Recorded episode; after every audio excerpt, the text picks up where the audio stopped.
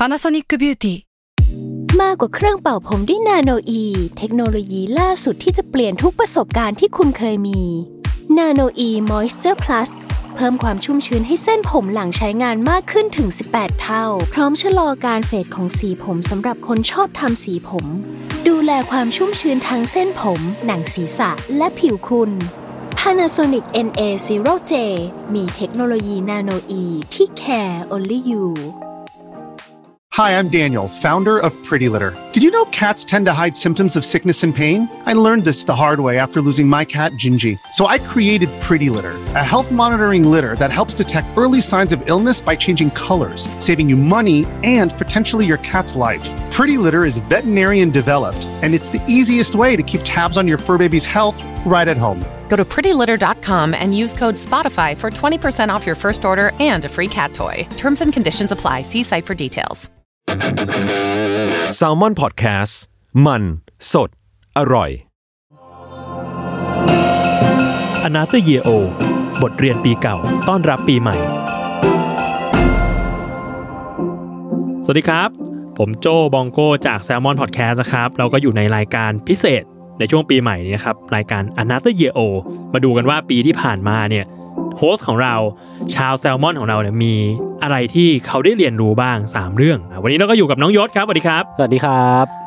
น้องยศเป็นโฮสต์ของรายการยูไนเต็ดคาเซ่อยู่ในเต็ดคาอันเดอร์เคสคือเรียกยังไงก็เรียกไม่ถูกเว้ยผมผมพยายามพูดชื่อรายการทุกรอบอะมันก็ไม่เคยออกมาเป็นอันเทอร์เคสแบบรอบเดียวผ่านทันทีอะซึ่งมึงอัดมากี่ครั้งแล้วนะสิบความเชี่ยวชาญมันต้องมี โอเค พี่เริ่มเลยพี่เริ่มเลยอ่าโอเคโอเควันได้นี้ได้วันได้วันวันนี้เครียดไหมไม่เครียดใช่ไหมไม่เครียดชิลมากโอเคโอเคงั้นผมขอนอนนะนอนนอนไปสัมไปได้ไหมกูไม่รู้จะไปยังไงต่อเลยว่ะอะโอเคงี้ยศตอนนี้ทำงานเป็นครีเอทีฟอยู่ที่ Salmon Lab ใช่ครับ ก่อนหน้านี้เคยทำอะไรมาก่อนบ้างครับ อันนี้งานแรกเลยพี่ งานแรกเลยเหรอครับ ผมเพิ่งทำงานมาประมาณปีครึ่งอ่าก็ก็เริ่มต้นจากการที่ส่งมาที่ Salmon Lab เลยนี่แหละ ส่งเรซูเม่มา ใช่แล้วก็ อันเนี้ยคือเป็นครีเอทีฟเป็นอาชีพแรกในชีวิตผมนี่แหละเช็ดเคเดี๋โอยวเค ดีครับ พี่ชมผมก็ดีใจ โอเคครับอะงั้นเรามาเข้าประเด็นแรกกันเลยดีกว่าครับอันนี้ยังไม่ได้เข้ายังเลย ประเด็นแรกปีนี้ยศได้ได้รู้อะไรเพิ่มบ้างได้รู้ว่าจริงๆ แล้วถ้าสมมติว่าให้เปรียบเทียบการทำงานเหมือนตอนเรียนนะเพราะว่าผมก็ไม่ได้มีประสบการณ์ คือจริง ๆ ผมก็เรียนมาประมาณเกือบทั้งชีวิตอะเนาะอ่าก็เลยจะลองเปรียบเทียบการทำงานให้เหมือนการเรียนแล้วกันอ่าก็ ปีแรกที่ผ่านมามันก็เหมือนเป็นช่วงปีหนึ่งของของการทำงานนะเนาะก็มันก็ได้เรียนรู้ว่าจริง ๆ แล้วอะการทำงานมันไม่ได้ง่ายอย่างที่เราคิด ถ้าเรามองจากมุมมองคนนอกอะ เราอาจจะคิดว่าทำไมคนที่ทำงานเขาไม่ทำอย่างนี้ ไม่ทำอย่างงู้น แต่จริงๆแล้วพอเรามาอยู่ในระบบของการทำงานเสร็จปุ๊บมันจะต้องมี part ที่เราต้องใช้จิตวิทยาในการพูดคุยกับคนอื่นบ้าง หรือว่าอ่ามันมันไม่ใช่ว่าเราพึ่งพาตัวเองได้คนเดียวอะไรเงี้ยครับอืมคือสิ่งที่ ถ้าสมมุติว่าอยากกลับไปเรียนอะไรบางอย่างในมหาลัยก็คือเรื่องของการทำงานร่วมกับคนอื่นเนี่ยแหละอ่าน่าจะปกติไม่เคยสำคัญทำงานกลุ่มเหรอยศจริงๆ ผมอะเป็นคน introvert มากเลยนะอ่าคือผมไม่ค่อยชอบทำงานกับคนอื่นเว้ยพี่อ่าแบบจะรู้สึกว่าแล้วเรารู้รู้แบบว่าคนอื่นก็ไม่ชอบทำงานกับยศอันนี้ผมเพิ่งรู้ตอนนี้แหละเพิ่งรู้เมื่อกี้นี้เลยล้อเล่นล้อเล่น ต่อต่อไม่ตัดนะ ผมจะเอาไปเป็นหลักฐานผมจะฟ้องผมฟ้องนะก็คือพอเรารู้ตัวว่าเราเป็น introvert อะผมก็เลยหลีกเลี่ยงการที่จะทำงานกลุ่ม มาถ้าถ้าสมมติว่าหลีกเลี่ยงได้เนาะแต่จริงๆแล้วผมอะรู้ตัวว่าไม่ได้มีปัญหาในการเข้าสังคม แต่แค่ขี้เกียจเฉยๆเว้ยขี้เกียจเข้าสังคมเออขี้เกียจแบบต้องมานั่งจำว่าคนนู้นชอบอะไร ต้องมานั่งจำรายละเอียดของคนอื่นอะไรเงี้ยครับอ่าอ่าอ่าแต่ก็คือเป็นคนไม่ค่อยเหงาด้วยแหละเอออ่าแล้วก็ก็ก็เลยทำงานคนเดียวมาตลอดแล้วมันก็ผ่านมาได้ จนเกือบจบปีอืมสามปีสี่อะไรเงี้ยพี่อ่าแต่แต่ว่าเขาตอนบังคับว่าต้องมีกลุ่มเงี้ยใช่ตอนทีสิทธ์อะก็คือต้องทำทีสิทธ์ทั้งระดับชั้น ก็คือเชียคนเยอะคือมากต้องคือต้องทำหนังสั้นร่วมกันอ่าแล้วก็ตอนนั้นนะผมก็ได้ไปเป็นโปรดิวเซอร์เหมือนแบบพยายามเป็นเป็นคนที่ต้องรวมทุกแผนกไว้เป็นปึกแผ่นอะไรเงี้ยก็คือออ่าฮะเหมือนได้เรียนรู้จากตอนนั้นอะว่าการทำงานกลุ่มแม่งยากชิบหายอ่าฮะแต่ว่ามันก็สนุกนะ เพราะว่ามันสามารถสร้าง possibility ใหม่ๆ ที่เราไม่สามารถทำได้ถ้าเราทำงานคนเดียวอ่าโอเค เหมือนเราสามารถเราเรามีเรามีคนช่วยทำเพิ่มแหละอ่าว่าอย่างใช่นั้นเถใช่อะใช่ใช่อ่าแล้วมาพอมาทำงานที่ยศบอกว่ามันต่างไปกับ ต่างจากการอยู่มหาลัยอะอือฮึคือมันตอนนี้มันเหมือนเป็นเฟรชชี่ของการทำงานเนาะอืมใช่ปีแรกใช่ของการใช่ทำงาน เออ มันมันเป็นเฟรชชี่ต่างกับตอนเฟรชชี่ในปีหนึ่งในมหาลัยมากไหมต่างนะอ่าฮะคือมันมีเรื่องของความกดดัน คืออ่าผมเชื่อว่ามันไม่มีการเติบโตครั้งไหน ยากเท่ากับการที่เราเติบโตเข้าสู่วัยทำงานครั้งแรกอยู่แล้วแหละอ่าคือมันมันเปลี่ยนไปทั้งหมดเลยความกดดันความคาดหวังจากคนรอบข้าง อืมแล้วก็ทั้งจากตัวเราเองด้วยแหละ จริง ๆ แล้วผมว่าเป็นคน มาตรฐานสูงประมาณหนึ่งแบบว่าชอบกดดันตัวเองให้พยายามทำทุกอย่างให้ดีที่สุดอะซึ่งกูก็สังเกตได้นะ จากจากการทำรายการ Untitled Case นี่แหละ ก็คือแบบดื้ออะแต่จริงอ่าๆจริงๆแล้วอะไอ้ไอ้ความสามารถอะมันค่อยๆ เก็บไปได้ แต่แค่ว่าความตั้งใจเนี้ยแบบเอ้ยเฮียกูอยากทำให้ดีที่สุดอะก็จะลองทำไปก่อน แต่ระหว่างทางก็จะรู้ว่า เออ กูยังเวลไม่ถึงว่ะอ่าก็ให้อภัยตัวเองได้อ่า ก็คือไม่ได้เยกดดันตัวเองดีนะแบบนี้อืมไม่ได้กดดันตัวเองมากจนเกินไป แต่ก็อยากอืมได้งานที่มันแบบเฮ้ยดีว่ะแตกต่างว่ะเออpush limit ของเราออกไป ถ้าทำได้ก็ดีเป็นผลอ่าดีกับตัวเราเอง แต่ว่าด้วยความที่ผมก็เป็นคนขี้เกรงใจด้วยแหละ ก็จะอ่าแบบพยายามทำให้ทุกก้าวที่ผมก้าวไปอะไม่ลำบากคนอื่นไม่เป็นเป็นภาระคนอื่นอะไรเงี้ยอ่าก็จะเป็นสิ่งที่ concern หลักๆ ต้นๆเลย อืมแล้วพอมาทำงานกับคนในในในวัยทำงานแล้วอะอือหือเออที่จากที่ตอนแรกบอกเป็น introvert เคยทำงานเยอะสุดก็คือทำงานกลุ่ม thesis กับเพื่อนอืมพอต้องมาทำงานที่ต้องเจอคนต้อง co กับคนในแผนกอืม co กับคนนอกแผนก co กับคนอื่นไปเลยที่แบบไม่ได้เป็นพวกเดียวกันกับเราด้วยซ้ำอะไรอย่างเงี้ยมเออ มันได้เรียนรู้อะไรตรงนั้นบ้าง เรียนรู้เยอะเลยพี่ คือ คือครีเอทีฟอะมันต้องคุยกับคนเยอะมาก แล้วเราต้องเข้าใจ เข้าอกเข้าใจคนอื่นให้มากขึ้นอะไรเงี้ยครับอะก็คือมันจะบีบด้วยความที่เป็นอาชีพเราอาชีพครีเอทีฟจะบีบบังคับให้เราต้องไปคุยกับคนอื่นเอง จากตรงนั้นก็ทำให้เราเรียนรู้ได้ว่า เป็นตัวของตัวเองอะสำคัญที่สุดแล้วแหละอืมแต่แค่ว่าถ้าสมมติว่าการเป็นตัวของตัวเอง จนเกินไป จนไปอืมรบกวนคนอื่น จนไปทำให้คนอื่นต้องเปลี่ยนความเป็นตัวเขาอะมอันเนี้ยเริ่มไม่ดีแล้วเพราะฉะนั้นมันก็ต้องมีความยับยั้งชั่งใจแหละ ต้องมีสติอะว่าเอ้ยเราเรากำลัง enjoy กับ process นี้ แต่ว่าคนอื่นเริ่มไม่ enjoy แล้วหรือเปล่า เราก็ต้องพยายามถอยตัวเองลงมา อยู่ใน limit ที่ตัวเองรับได้เราได้ไม่ไปเสียไม่เสียความเป็นตัวเองไปอะไรเงี้ยครับ อืม อืม อืม โอเคนั่นก็อันนั้นก็คือประเด็นแรกที่ที่ยศได้เรียนรู้ในปีนี้ อืมอืมอันทีนี้เรามาที่ประเด็นที่สองมีอะไรที่ยศได้เรียนรู้จากปีที่ผ่านมาไหมก็เรียนรู้ว่าจริง ๆ แล้วอะอันนี้ไม่ได้ไม่ได้จะอวยละกันนะอ่าได้คือได้คือได้พอพอเหมือนได้มาทำ Untitled Case อะพี่ ก็เลยรู้สึกว่ามันมีความชอบอีกอย่างหนึ่งจริง ๆ แล้วผมชอบวาดรูปเนาะ ผมอ่าผมวาดรูปเออเป็นงานอดิเรกอยู่แล้วแหละยศวาดรูปมีเพจด้วยอะชื่อจิมมี่ดูเดิลส์ครับผม อัพประมาณเดือนละครั้งโอ้ยเกิน ปีที่แล้วมีอยู่สามงาน ไตรมาสละครั้ง ใช่ ก็คือแบบเป็นงานอดิเรกแบบงานอดิเรกจัดๆเลยอะเฮ้ยคุณต้องขายตัวเองหน่อย คุณไปวาดรูปประกอบหนังสือเล่มไหนมาโอ้โห ให้ขายอย่างนี้ผมผมผมขายตัวเองไม่ค่อยเก่งที่ขายเลย ก็คือสำนักพิมพ์แซมมอนนี่แหละก็คือญาติๆกันเนี่ยก็อยู่ในชั้นเดียวกันนี่แหละอืมแล้วก็มีนักเขียนคนหนึ่งพี่ครับนักเขียนคนเนี้ยคือพี่เบนซ์ก็คือพี่อ่าเบนซ์ธนชาติที่เขียน New York First Time ที่ทุกคนรู้จักกันเนี่ยแหละอ่าเขาออกหนังสือเล่มใหม่พอดีเป็นหนังสือรวมเรื่องสั้น ชื่อว่า You Sadly Smile in Profile Picture อะโอ้โหชื่อยากชิบเพเออ ตอนแรกเขาจะชื่ออะไรนะ Yesterday You อะไรไม่รู้เขาบอกว่าอ๋อ Yesterday เนี่ยมันเป็นคำที่สวยงามมากเลยนะแบบเนี้ยโอเคก็คือเหมือน ผมเริ่มต้นมาจากการที่พี่กาย ที่อะเป็นบกของแซลมอนนะครับเขาทักผมมาว่าเอ้ยยศเปิดเพจ Jimmy Doodle อยู่เหรออืมเรากำลังหานักวาดภาพประกอบอยู่อะเชฟลองเอาส่งผลงานมาให้ดูหน่อยสิก็เนี่ยแหละเอยเหตุการณ์ที่เขาชักชักแชท Facebook มาเนี่ยแหละอะผมก็เลยส่งงานไปให้เขาดูแล้วก็ คุยกันไปคุยกันมาก็ได้เริ่มทำงานโปรเจกต์เนี้ยอ่า ซึ่งมันก็ใช้ระยะเวลาประมาณ 2 เดือนกว่าอะจะเสร็จ เพราะมันวาดรูปประมาณโหยี่สิบห้ารูปแล้วก็ปกด้วยอะไรเงี้ยอ่าแต่ก็เป็น process การทำงานที่สนุกมากๆ แล้วก็เป็นประสบการณ์ที่ดีอืผมรู้สึกว่าเป็นประสบการณ์ที่เกือบดีที่สุดในปีที่ผ่านมาเลยแหละอ่าโอเคอะนั่นก็กลับมาที่ประเด็นของเราอือฮึปีปีนี้ได้รู้ได้รู้ความชอบใหม่ใช่ๆจากการที่ทำพอดแคสต์ Untitled Case ใช่ใช่ก็คืมัอนนอกคืออะไรเอ่ยนอกจากที่จะผมจะชอบวาดรูปแล้วอะพอมาทำ Untitled Case อะ พบว่ามันมีความชอบอีกอย่างหนึ่งของผมไว้พี่คือการชอบในวิทยาศาสตร์อะอ่าซึ่งผมผมไม่ค่อยรู้มาก่อนเลยเว้ยว่าตัวเองอะเป็นมีโอกาสที่จะเป็นเนิร์ดวิทยาศาสตร์ได้อะเพราะว่ามันมี เพราะว่าที่ผ่านมาผมเรียนสายวิทย์ด้วยแหละ ตอนมปลายผมเรียนสายวิทย์อ่าแล้วก็เหมือนพอที่มันต้องต้องอ่านหนังสือไปสอบหรือว่าอ่านฟิสิกส์อ่านเคมีอ่านชีวะทำความเข้าใจมันเพื่อที่จะไปสอบอะอืมมันมีความกดดันบางอย่างเข้ามา แล้วมันแบบ ทำให้เนื้อหาที่เราเรียนอะ มัน limit อะอืม limit แล้วเท่าที่เรื่องเรื่องที่เราจะเอาไปสอบอะมันทำให้ผมรู้สึกว่าไม่ชอบณตอนวิทนั้นย์นะวิทย์มันเรียนไม่สนุกแหละเออเรียนอะไม่สนุก แต่รู้ว่าสนุกใช่อะเพราะฉะนั้นไอ้ไอ้เนี่ยเลยอย่างที่พี่โจพูดเลย พอเรามาทำงานจริง ๆ แล้วอะไอ้ไอ้ไอ้การที่เราจะไปศึกษาเรื่องวิทยาศาสตร์อะไรพวกเนี้ยอืมมันทำให้มันกลายเป็นงานอดิเรกไปไว้ยพี่อ่าแล้วคือการเราที่เราคือคือกูไม่ได้เอออ่อ่านเอาเกรดแล้วใช่ พอเราอ่านเพื่อที่จะเอามันแล้วอะ แม่งสนุกมากเลยเว้ยพี่ อย่างที่เราได้เรียนรู้ ผมก็ไปอ่านหนังสือของสตีเฟนฮอว์กินไปอ่านพวกเซเปียนอะไรพวกเนี้ยอ่าจริงๆก็ยังไม่ได้ถลำลึกมากอ่าแต่ก็รู้สึกว่า เออเออเป็นเรื่องที่เราน่าจะตัดสินใจศึกษาต่อไปในอนาคตนี่แหละอ่าคิดว่าแบบอยากอยากรู้จักมันให้เยอะขึ้นอืมอืมอืมแปลว่า คือเอาต้องบอกก่อนว่ารายการ Untitled Case ถ้าใครไม่เคยฟังอ๋อใช่ใช่จะใช่เป็นจะเป็นรายการเรื่องลี้ลับเนาะอืมเออแล้วมันเกี่ยวกับวิทย์ยังไงวะก็คือพอมันเป็นเรื่องลี้ลับอะ แล้วด้วยความคอนเซปต์ของรายการมันเป็นเรื่องจริงอะนะพี่ เราก็ต้องหาทฤษฎีหาเรื่องราวมาแบ็กอัพให้มันกลายเป็นเรื่องจริงให้ได้ และส่วนใหญ่เรื่องราวที่มันจะมาคลี่คลายให้มันเป็นเรื่องจริงอะมันก็คือวิทยาศาสตร์ มันก็จะเป็น science based evidence นี่แหละ ที่ผมมักจะหามาให้เล่าให้ทุกคนฟัง และด้วยความที่ผมจะมาเล่าให้ทุกคนฟังให้ได้อะผมก็ต้องเข้าใจมันก่อนเว้ยว่าหลักฐานพวกนี้มันแปลว่าอะไร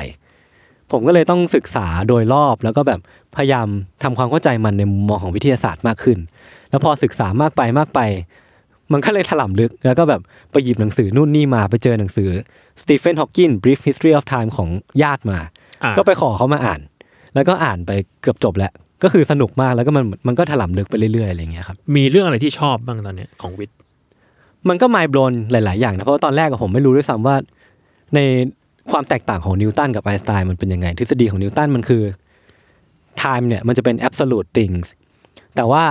ไอ้ความเร็วแสงหรือว่าระยะทางพวกเนี้ยมันยืดหยุ่นได้ แต่ว่าพอมันเป็นไอน์สไตน์เสร็จปุ๊บ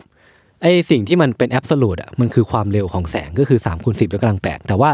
สิ่งที่มันแปรผันได้ก็คือเวลาเนี่ยแหละอืมแล้วก็ไอเนี่ยอะไรนะ fabric ของ gravity ที่มันจะแบบอวกาศเนี่ยมันจะเป็นแบบพื้นผิวเออของไอแรงโน้มถ่วง ใช่ แรงโน้มถ่วงจริงมันคืออะไรมันคือ สิ่งที่ถูกสร้างขึ้นมาจากการมีอยู่ของสสารอ่า ซึ่งสสารนั้นนะมีผลที่ทำให้เกิดแรงโน้มถ่วงขึ้น และแรงโน้มถ่วงนั้นน่ะคือสิ่งที่จะเชฟการเดินทางของสสารนั้นอีกทีหนึ่งอ่าอะไรเงี้ยก็คือมันเป็นเรื่องราวที่แบบ พอยิ่งรู้ยิ่งสนุกแต่จริงๆผมก็ยังไม่ได้เข้าใจพวกมันมากอะเนาะอ่าแต่ว่าเราเรายังอยากรู้มันอยากอยากอยากอยากรู้มากขึ้นไปอีกใช่ใช่ว่าแบบใช่วิทยาศาสตร์มันเชฟจักรวาลเราเนี่ยอืมเป็นยังไงอืมซึ่งส่วนมากมันก็เป็นอย่างตอนนี้มีเป็นทฤษฎีอยู่เนาะใช่ซึ่งก็จะมาหักล้างกันเรื่อยๆ แต่ว่ามันก็จะเห็นว่าภาพของจักรวาลมันเป็นยังไงบ้างอืมแล้วผมก็สามารถเอาพวกนั้นอะมาปรับใช้กับ คอนเทนต์หรือว่าการทำงานใน Salmon Lab ที่เป็นครีเอทีฟด้วยอ่าผมก็สามารถอธิบายเรื่องราวต่างๆ ได้อาจจะลึกซึ้งมากขึ้นอืมหรือว่ามีคอนเทนต์ใหม่ๆ ที่มันแบบ อาจจะไม่ค่อยมีคนเล่ามาเล่าให้ฟังได้มากขึ้นอะไรอย่างเงี้ยครับอืมโอเคอะอันนี้นอันนั้นก็เป็นประเด็นที่สองที่ได้เรียนรู้ในปีนี้อะอืมประเด็นสุดท้ายประเด็นที่สามครับยศได้เรียนรู้อะไรเอ่ยความสำคัญของสิ่งที่เรียกว่า mindset ละกันพี่ อือฮึผมว่า mindset เนี่ยมันเป็นเรื่องที่ปรับกันได้ แต่ปรับกันยาก อะแล้วก็เหมือนถ้าเราจะปรับ mindset เราอะมันต้องมีแรงจูงใจอะไรบางอย่าง ที่มันขนาดใหญ่มากๆนะที่เราปรับที่เราจะปรับ ผมก็เลยรู้สึกว่าผมโชคดีอย่างหนึ่งที่ตัวเองเป็นคนมี growth mindset ประมาณหนึ่งอืมคิดว่าแบบไม่ค่อยพอใจในสิ่งที่ตัวเองมีง่าย ๆ สักเท่าไหร่อืมก็คือเหมือนอย่าง u n t i t l e case อะเป็นตัวอย่างที่ดีมากๆเลยที่ที่ที่ผมจะใช้ไอ้ growth mindset ของผมอะนะเพราะว่าอย่างที่พี่โจน่าจะรู้ดีว่าเดโมช่วงแรกๆอะอะ คือผมพูดไม่ค่อยรู้เรื่องเลยเว้ยพี่อ่าฮะแล้วเพราะมันเป็นรายการแรกแล้วมันก็แบบมันยากนะการที่เราจะมาเล่าเรื่องอะไรให้คนนเล่าเรื่องฟัยาวด้วยเออซึ่งทุกวันนี้ก็พูดรู้เรื่องแล้วยังไอ้เหี้ยชงเลยชงเข้มมาก ก็คืออะยังแหละ แต่ว่าคิดว่าจะดีขึ้น สัญญาว่าจะดีขึ้นแน่นอน เพราะว่าผมก็จะสัญญากับตัวเองด้วยแหละว่าเราก็ต้องทำให้ดีขึ้นในทุกๆ episode นั่นแหละเฮ้ยมีคนชมคุณเยอะนะ จริงเหรอเอออันว่าเนี้ยชงกาแฟอร่อย เฮ้ย รู้ได้ไงวะไปเจอกูที่ไหนเนี่ยโอเคจริงๆแล้วเอ้ยพี่รู้ได้ไงว่าจริงๆผมอะถ้าสมมติผมไม่ได้งานแซลมอนอะเออผมจะไปสมัครเป็นบาริสต้าอ๋อจริงเหรอทั้งทั้งๆที่ผมทำกาแฟไม่เป็น ทำไมอะผมจะไปให้เขาสอน ต้องไม่ทำอย่างนั้นอะ คือผมอะอยากลองคุยกับคนเว้ยอ่าก็เลยรู้สึกว่าอาชีพอะไรที่มันจะอนุญาตให้เราคุยกับคนมากขึ้นก็คืออะบาริสต้าแหละ อ่า แบบมันเราเราสามารถคุยกับคนได้แล้วมันสามารถต่อยอดไปเป็นร้านกาแฟได้ด้วเฮ้ยยซึ่งทุกวันนี้คนก็ทำงานคุยกับคนนะคุยกับคุยกับคุณทันตลอดเวลา เออจริง ๆ แล้วอะผมรู้สึกว่าการคุยกับพี่ทันอะผมคุยกับกำแพง ยังดีกว่า นี่ไม่รู้อะไรมุกอะไรจริงอะตอนนี้ ไม่มุกผมรักพี่ธัญผมรักพี่ธัญโอเคโอเค ถ้าไม่มีพี่ธัญ Untitled Case จะไม่สนุกแน่นอน ตอนนั้นตอนนั้นเริ่มรายการกันมาไงวะคือผมมารู้มาคร่าวๆว่าอะมีพี่โจอะกับพี่วิชัยจะทำพอดแคสต์ด้วยกัน อะ โดยชื่อใช้ชื่อว่า s ซ m มอนพอดแคสต์หรืออะไรก็ตามเนี่ยยังไม่ชัวร์ตอนนั้นนะอืมอืมแล้วก็รู้ว่าจะมีรายการเรื่องลี้ลับอ่าซึ่งผมอะด้วยความที่ผมฟัง The Shock The Ghost Radio อ่าแล้วก็แบบฟังเรื่องลี้ลับ พวกเนี้ยมาอยู่แล้วจริงๆผมจะเน้นไปทางเรื่องผีอะเนาะอ่าฮะผมก็เลยไปขอพี่วิชัยว่า ผมอะอยากทำรายการเรื่องผีไว้ยพี่ อ่า ปรากฏว่าพี่วิชัยไม่ให้ทำบอกว่าไม่อยากได้เรื่องผี อยากได้เรื่องลี้ลับ เออเรื่องนี้รับดีกว่า ผมก็เลยเสนอตัวไปอีกเว้ยว่าเอ้ยอยากเขียนบท เพราะว่าผมมารู้ตัวว่าผมพูดไม่เก่งอ่า ก็เลยจะเป็นคนเขียนบทหาข้อมูลให้แทนได้ไหมอ่าพี่วิชัยก็เหมือนไม่ได้ฟังผมอะเหมือนแบบแล้วก็รู้ตัวอีกทีคือผมต้องผมต้องมาจัด Untitled Case แล้วอะแล้วมันก็ไอ้ก็คุมจับนะหูก็คุมนะ แล้วผมก็ลองไปเขียนสคริปต์ดู ลองอ่านดู อัดเสียงฟังตอนดึกๆอะแม่งไม่ work เว้ยแบบไม่หนุกเลยอะอ่าก็เลยคิดว่า เอ้ย อยากจัดไหมอืมถ้าอยากจัดก็ต้องหา solution เพราะว่าเหมือนพี่วิชัยเขาก็ให้โอกาสผมในการ เออ solve ปัญหาตรงนี้ไปเลยว่าแบบรายการเนี้ยยังไงมันก็ต้องเกิดขึ้นแหละอ่ามึงไปหาวิธีมา อืมก็ผมก็เลยคิดว่า น่าจะต้องมีคน อืมก็อีกคนหนึ่งที่ผมนึกออกคนแรกและคนเดียวก็คือพี่ทันทำไมอะทำไมตอนทำไมต้องเป็นทันวะผมเห็นใน Facebook เขาไว้ยพี่ว่าแบบเขาชอบแชร์เรื่องแปลกๆเรื่องลี้ลับ แล้วตัวที่โดยโดยความที่ตัวเขาเองเป็นคนน่าสนใจอืมเขามีวิธีเล่าหรือว่าวิธีคิดในหัวเขาอะแม่งไม่ค่อยเหมือนคนอื่นไว้ยพี่อ่าฮะก็เลยคิดว่าเออเออลองลองไปชวนพี่เขามาดู ก็ปรากฏว่าก็ออกมาเป็นรายการ Untitled Case นะปัจจุบันนี้แหละครับอ่าซึ่งตอนเนี้ยเห็นเห็นยศบอกว่าช่วงแรกๆอะยังยังจัดได้แบบไม่ค่อยดี ไม่ค่อยเข้าปากมากนะใช่ใช่เรื่องเองอะไรก็ยังแบบรู้สึกยังไม่ค่อยเข้ามือ อืมตั้งแต่ตอนเนี้ยยศรู้สึกโอเคกับงานตัวเองที่ผลงานตัวเองที่ออกมาแต่ละตอนมากขึ้นหรือเปล่ารู้สึกโอเคขึ้นนะ ตั้งแต่ประมาณตอนไหน จริง ๆ แล้วอะผมชอบตอนสามเป็นต้นไปไว้ยพี่อ่า ตอนหนึ่งอะผมไม่ค่อยชอบเท่าไหร่อ่าถ้าส่วนตัวเนาะอ่ารู้สึกว่ายังตัวเรื่องอะมันดี แต่ผมว่ายังเล่าไม่ค่อยดีอ่าแล้วก็ตอนสองเนี่ยจริง ๆ มันมันได้เสียงเดอะบลูมาช่วยเยอะเลย อืมก็คือมันก็มาช่วยถ้ามันไปรอดได้แต่จริงๆแล้วอะผมรู้สึกว่าเรื่องราวที่ผมหยิบมาอืมมันเริ่มที่จะยูนิคมากขึ้นตอนที่สามอะตอนที่ผมรู้ตัวว่าทุกเรื่องที่ผมเอามาเล่ามันจะต้องมีแง่มุมอะเรื่องวิทยาศาสตร์อะไรบางอย่างแบบแฝงๆอยู่บ้างแหละอ่า เออมันเริ่ก็มเลยเริ่มเริ่มเข้าใจความสนใจของตัวเอใช่ใช่เริ่มชัดขึ้นเรื่อยๆ จากการที่ได้ทำไปในทุกๆเอพิโซดนี่แหละครับ อืมอะโอเค เอ๊ะเดี๋ยวนะ ประเด็นที่สามมันคือเรื่อง mindset ใช่ เออ เรียนที่บอกว่าเรียนเรื่องเรียนรู้เรื่อง mindset อะเพราะว่าเราต้องเปลี่ยน mindset หรือเปล่า หรือว่าเพราะว่าเรามีอยู่แล้วแต่เราเพิ่งค้นพบมัน เราเพิ่งค้นพบมันด้วยแหละครับ แล้วมันค้นพบจากการที่เราได้ไปเจอคนมากขึ้นแหละอืมเราก็จะได้รู้ว่าคนที่ mindset ต่างจากเราเป็นยังไงบ้างอืมแล้วเขาคิดอะไรอยู่ แต่ว่าสิ่งที่สำสิ่งที่สำคัญก็คือเราก็ไม่ควรเอาตัวเองไปเปรียบเทียบกับเขาอะเนาะอืมไม่ควรเอาความคิดตัวเองไปจัดเขาแหละ มันแค่เป็นความแตกต่างของ mindset กันเฉยๆแล้วเราก็รู้ว่า จะเจอคนอย่างเงี้ยเราควรจะดีกว่าเขายังไง แล้วควรจะร่วมมือกันยังไง เพื่อที่เกิดผลลัพธ์ที่ดีที่สุดอืมพอ best possible แหละอืมถ้างั้นพี่ถามยศคำถามหนึ่งอยากรู้ว่าทั้งปีที่ผ่านมาตั้งแต่ต้นตั้งแต่ต้นปีจนมาถึงสิ้นปี 2019 เนี่ยอือฮึยศคิดว่าอะไรในตัวยศที่เปลี่ยนไปเยอะสุด ผมรู้สึกว่าผมกล้าเข้าสังคมมากขึ้น กล้าคุยกับเพื่อนมากขึ้น เปิดใจกับเพื่อนมากขึ้น แล้วก็เหมือนรู้จักตัวเองมากขึ้นนี่แหละอืมจากการที่ได้ทำงานนะครับ เพราะจริง ๆ แล้วงานก็คือภารกิจหลักของการมีชีวิตนะเนาะผมอ่ารู้รู้สึกว่าจริงๆมันคือชีวิตพาร์ทหลักๆของมนุษย์นั่นแหละอืมมันก็เพราะฉะนั้นคือ อะมีถ้ามีถ้ามี แบ่งขาก็อะครอบครัวเออเอองานงานนี่ก็เป็นหนึ่งในนั้นแหละใช่อืมฉะนั้นงานที่เราเลือกหรือว่างานที่เรา ผมเชื่อว่าทุกคนมีโอกาสเลือกงาน ไม่ว่าจะมากหรือน้อยก็ตาม แต่ว่าเราก็ต้องเอาตัวเองไปอยู่ในสถานที่หรือว่ามีโอกาสที่เรามีในการเลือกงานที่มันตอบโจทย์ชีวิตเราเนาะเขาเรียกว่าอะไรนะ calling ป่ะแบบงานที่ตอบโจทย์ชีวิตอะไม่แน่ใจว่ะ ซึ่งจริงๆแล้วผมก็รู้สึกว่า ผมก็ยังไม่รู้นะว่างานที่ตอบโจทย์ชีวิตของผมคืออะไรกันแน่ แต่ก็แค่รู้สึกว่า เราอะชอบอยู่ใน environment แบบนี้แหละ ที่เพื่อนร่วมงานไม่ต้องแข่งขันกันมาก มีความมีความรักมีความสนุกพูดคุยกันได้เหมือนเพื่อนอืมแต่ว่าในความสนิทกันอะก็จะมีมี drive ร่วมกันอะอืมมีแรงจูงใจร่วมกันที่จะดีขึ้นไปในทุกๆวัน อันนี้คือคือสภาพแวดล้อมที่ผมชอบมากๆ แล้วก็รู้สึกว่าตัดสินใจถูกที่ได้เข้ามาทำงานที่ซัมมอนเนี่ยแหละ อะงั้นให้ยศฝากผลงานหน่อยครับ ก็จริงๆแล้วก็ยังเป็นแค่ beginner เนาะในในในแง่สายงานนี้ก็ ผมก็เป็นครีเอทีฟอยู่ที่ Salmon Lab Salmon Lab นี่ทำอะไรบ้างก็ทำทั้งคอนเทนต์ลงในเพจของตัวเอง ก็มีทั้งวิดีโอ มีวิดีโอสัมภาษณ์อืมมีวิดีโอ motion graphic อืมมีซีรีส์ต่างๆ มากมายที่กำลังจะทำอยู่นะตอนนี้เนาะแล้วก็มีคอนเทนต์แบบเขียนอืมสิ่งที่สำคัญของ Salmon Lab คือพยายามที่จะ ex- explore format ใหม่ๆ อย่างเช่น เราก็พยายามหาวิธีใหม่ ๆ มาเล่าคอนเทนต์ ในแง่มุมต่างๆ มากขึ้นอะไรเงี้ยครับก็คือจะไม่หยุดนิ่งอยู่ที่การเขียนเล่าให้ทุกคนฟังอ่าแล้อันวก็นี้ดีมากนะครับ ผมเป็น top fan อยู่เฮ้ยจริงวะเนี่ยกดไลค์กดแชร์ด้วยครับกดไลค์กดแชร์นะครับ ก็คือแล้ว Salmon Lab จริงๆ มันก็มี part เอเจนซี่ด้วยแหละอืมที่สามารถรับงานลูกค้าได้ด้วยก็คือทำแคมเปญการตลาดให้เขาได้ นั่นนี่นั่นนี่อืมได้ก็อ่าแล้วก็มี Untitled Case แล้วก็มีเพจ Jimmy Studio ซึ่งครับซึ่งมีงานไปแค่ไม่กี่งาน แล้วก็ใครมีใครชอบสไตล์ของยศก็สามารถไปติดตามได้ตามช่องทางเหล่านี้ใช่ครับ Salmon Lab Jimmy Studio อ่าแล้วก็ก็รายการ Untitled Case โอเคใช่ครับโอเคหมดครับมีแค่นี้แหละครับทั้งครับชีวิตผมผมโอเคครับจริงๆแล้วผมผมรักหมามากผมมีหมาสามตัวที่บ้าน ชื่ออะไรบ้าง ชื่อแลลี่พังพรแล้วก็ฮาจิ รักตัวไหนสุด รักแม่สุด เอาแม่ไปเกี่ยวกับหมาจริงๆก็รักทุกตัวเท่ากันครับ โอเคโอเคเอาวันนี้พูดก็ถึงหมาทำไมวะเนี่ยยังเป็นคนแรนดอมเลย วันนี้ก็ขอขอบคุณน้องยศมากนะครับ ที่มาพูดคุยกับเราในรายการ Another Year O ครับก็